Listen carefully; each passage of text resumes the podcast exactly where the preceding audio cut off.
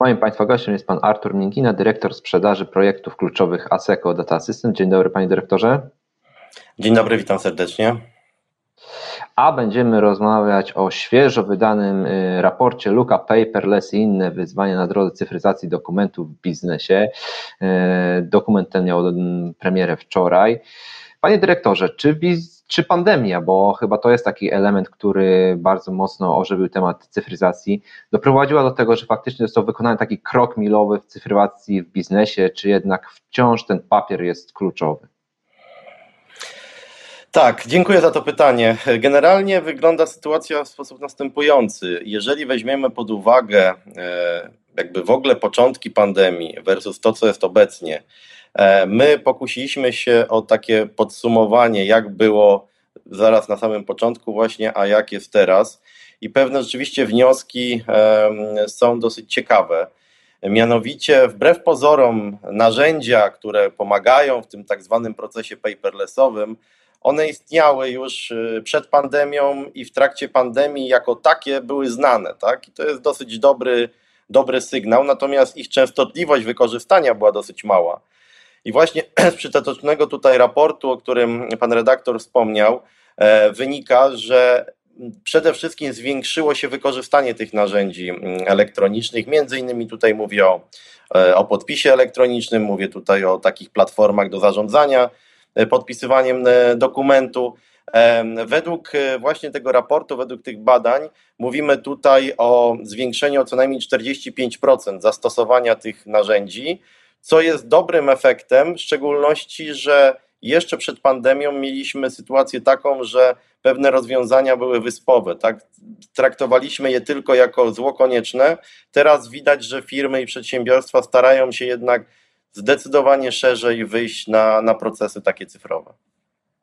Mówi Pan, że firmy wychodzą szerzej na procesy cyfrowe. A co je jeszcze wstrzymuje? Czy mają takie bariery, takie punkty, które mówią, no nie, to będzie trudno przeskoczyć, może nie warto? Wbrew pozorom jest wiele barier e, mentalnych, tak, naszych wewnętrznych. E, to są przede wszystkim kwestie związane z tym, że często mm, chcemy, bądź też jesteśmy do tego przyzwyczajeni, że patrzymy tylko na nasz fragment. Tak? Przy tych procesach tak zwanej depapieryzacji musimy spoglądać bardzo szeroko. Spojrzenie szerokie z kolei powoduje to, że mamy różnych interesariuszy w danym procesie. Czyli nie wszystko zależy od nas, musimy mieć, jak to nazywam, pewną dobrą konstelację gwiazd, żeby nam się powiodło, żeby nikt nas nie blokował, żeby wszyscy chcieli uzyskać ten cel wspólny w tym samym czasie, w tym samym mniej więcej okresie. I to wbrew pozorom nie jest y, wcale takie proste, w szczególności jeżeli weźmiemy pod uwagę, że często decyzje kierunkowe w ogóle o takim działaniu i szerokim podejściu podejmują zarządy, tak?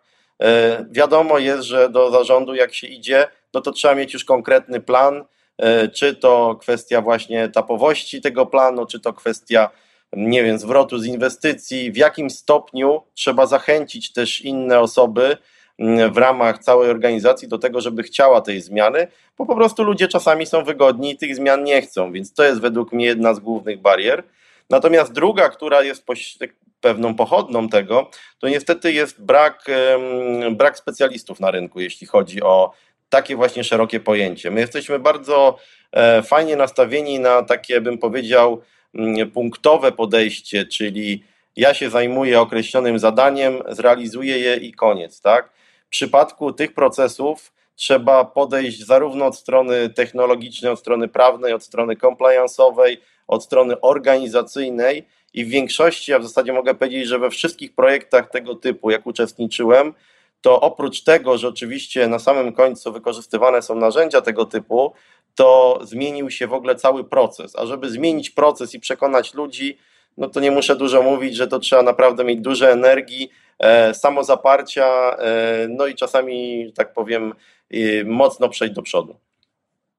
No właśnie, czy jest taki, czy ten cały proces przejścia na tą cyfryzację biznesu, dokumentów jest bardzo angażujący, bo może faktycznie zarządy podchodzą do tego tak, że no nie, tutaj wymaga dużo pracy, zaangażowania dodatkowych ludzi, czasu, to może jednak nie warto.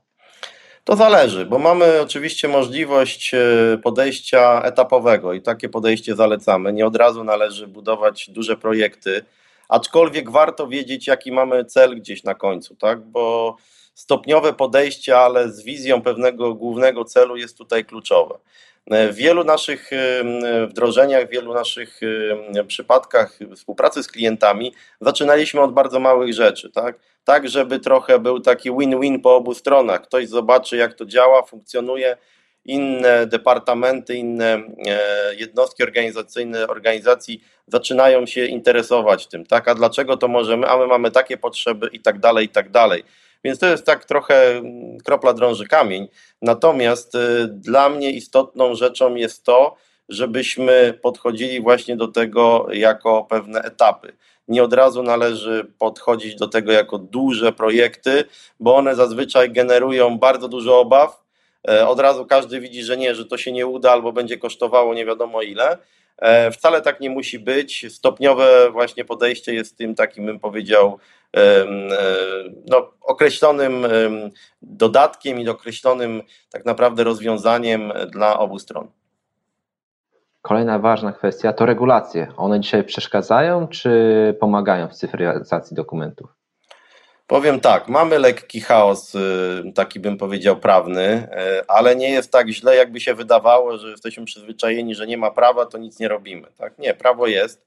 Tylko prawo zaczęło być konstruowane trochę inaczej i my też musimy, cały czas w zasadzie się uczymy e, rozumienia tego prawa. Prawo w tej chwili w wielu sytuacjach jest organizowane na poziomie Unii Europejskiej. Bezpośrednio jest implementowane w ustawodawstwa krajowe wszystkich członków Unii e, i my często czekamy, aż coś się pojawi w naszych lokalnych e, ustawach, tak? I to jest e, pewne takie, bym powiedział, no, nazwijmy to naleciałość historyczną, że jeżeli czegoś nie ma w polskiej regulacji, to znaczy, że nie istnieje. No właśnie teraz to zupełnie inaczej wygląda i wiele elementów, które jest budowanych na poziomie Unii, specjalnie jest tak robione z tego względu, żeby osiągnąć też pewną e, interoperacyjność też na tym jednolitym rynku cyfrowym, żeby nie było sytuacji takiej, że każde państwo robi sobie kawałek silosowego rozwiązania, ale te rozwiązania wzajemnie nie są, tak powiem, nie rozumieją się wzajemnie, tak? I to jest według mnie e, istotne, że prawo wbrew pozorom nie jest tutaj blokerem, daje bardzo dużo możliwości, E, tylko trzeba umiejętnie te prawo czytać i odpowiednio je e, stosować, wychodząc oczywiście od tych aktów najwyższego rzędu, jeśli chodzi o, e, o tą strukturę prawną też Unii Europejskiej. Patrząc w przyszłość, wydaje się, że cyfryzacja, dalsza postępująca cyfryzacja jest nieunikniona. Czy to jest takie słuszne podejście, czy, czy może jednak gdzieś, te, gdzieś wtedy powiemy sobie stop i takie będziemy mieli trochę hybrydę cyfryzacja i z takim tradycyjnym modelem funkcjonowania? To znaczy powiem tak, że e, przez długi okres czasu jeszcze ten powiedzmy tradycyjny model będzie występował i bardzo dobrze, niech on występuje. Cyfryzacja też nie można powiedzieć na, na siłę, żeby kogoś mm, jakby zmuszać do tej cyfryzacji. Każdy musi wiedzieć, że ma jakiś cel, chęć i chce to zrealizować.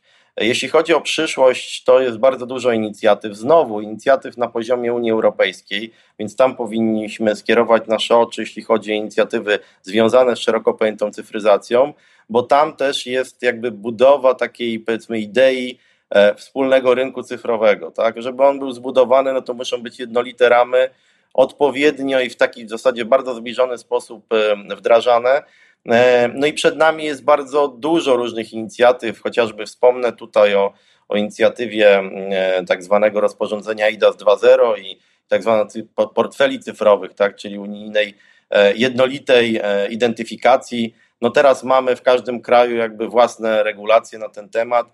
Ta, ta regulacja gdzieś ma to zmienić do, będą dochodziły nowe usługi, które mają uzupełnić powiedzmy ten wachlarz i możliwości związanych z cyfryzacją, więc wiele jest y, przed nami. Myślę, że to tylko jak będziemy chcieli to wykorzystać, czy znowu gdzieś nie zamkniemy się na pewne silosowe rozwiązania, bo to jest, y, to jest ten nasz mankament, y, zresztą nie tylko nasz, ale w wielu społeczeństwach, że chcemy zrobić czasami wszystko sami, patrzymy oczywiście, coś jest na zewnątrz, ale nie ma takiej odpowiedniej synergii, która by powodowała, że później nam, wszystkim obywatelom, ta transgraniczność nie będzie spowodowała tego, że będziemy musieli wykorzystywać różne rozwiązania w zależności jak się przemieszczamy, jak, jak, w którym kraju akurat Unii Europejskiej jesteśmy. Więc wszystko dąży do pewnej takiej unifikacji, wspólnego spojrzenia. Jednym słowem, będziecie mieli co robić w przyszłości jako firma?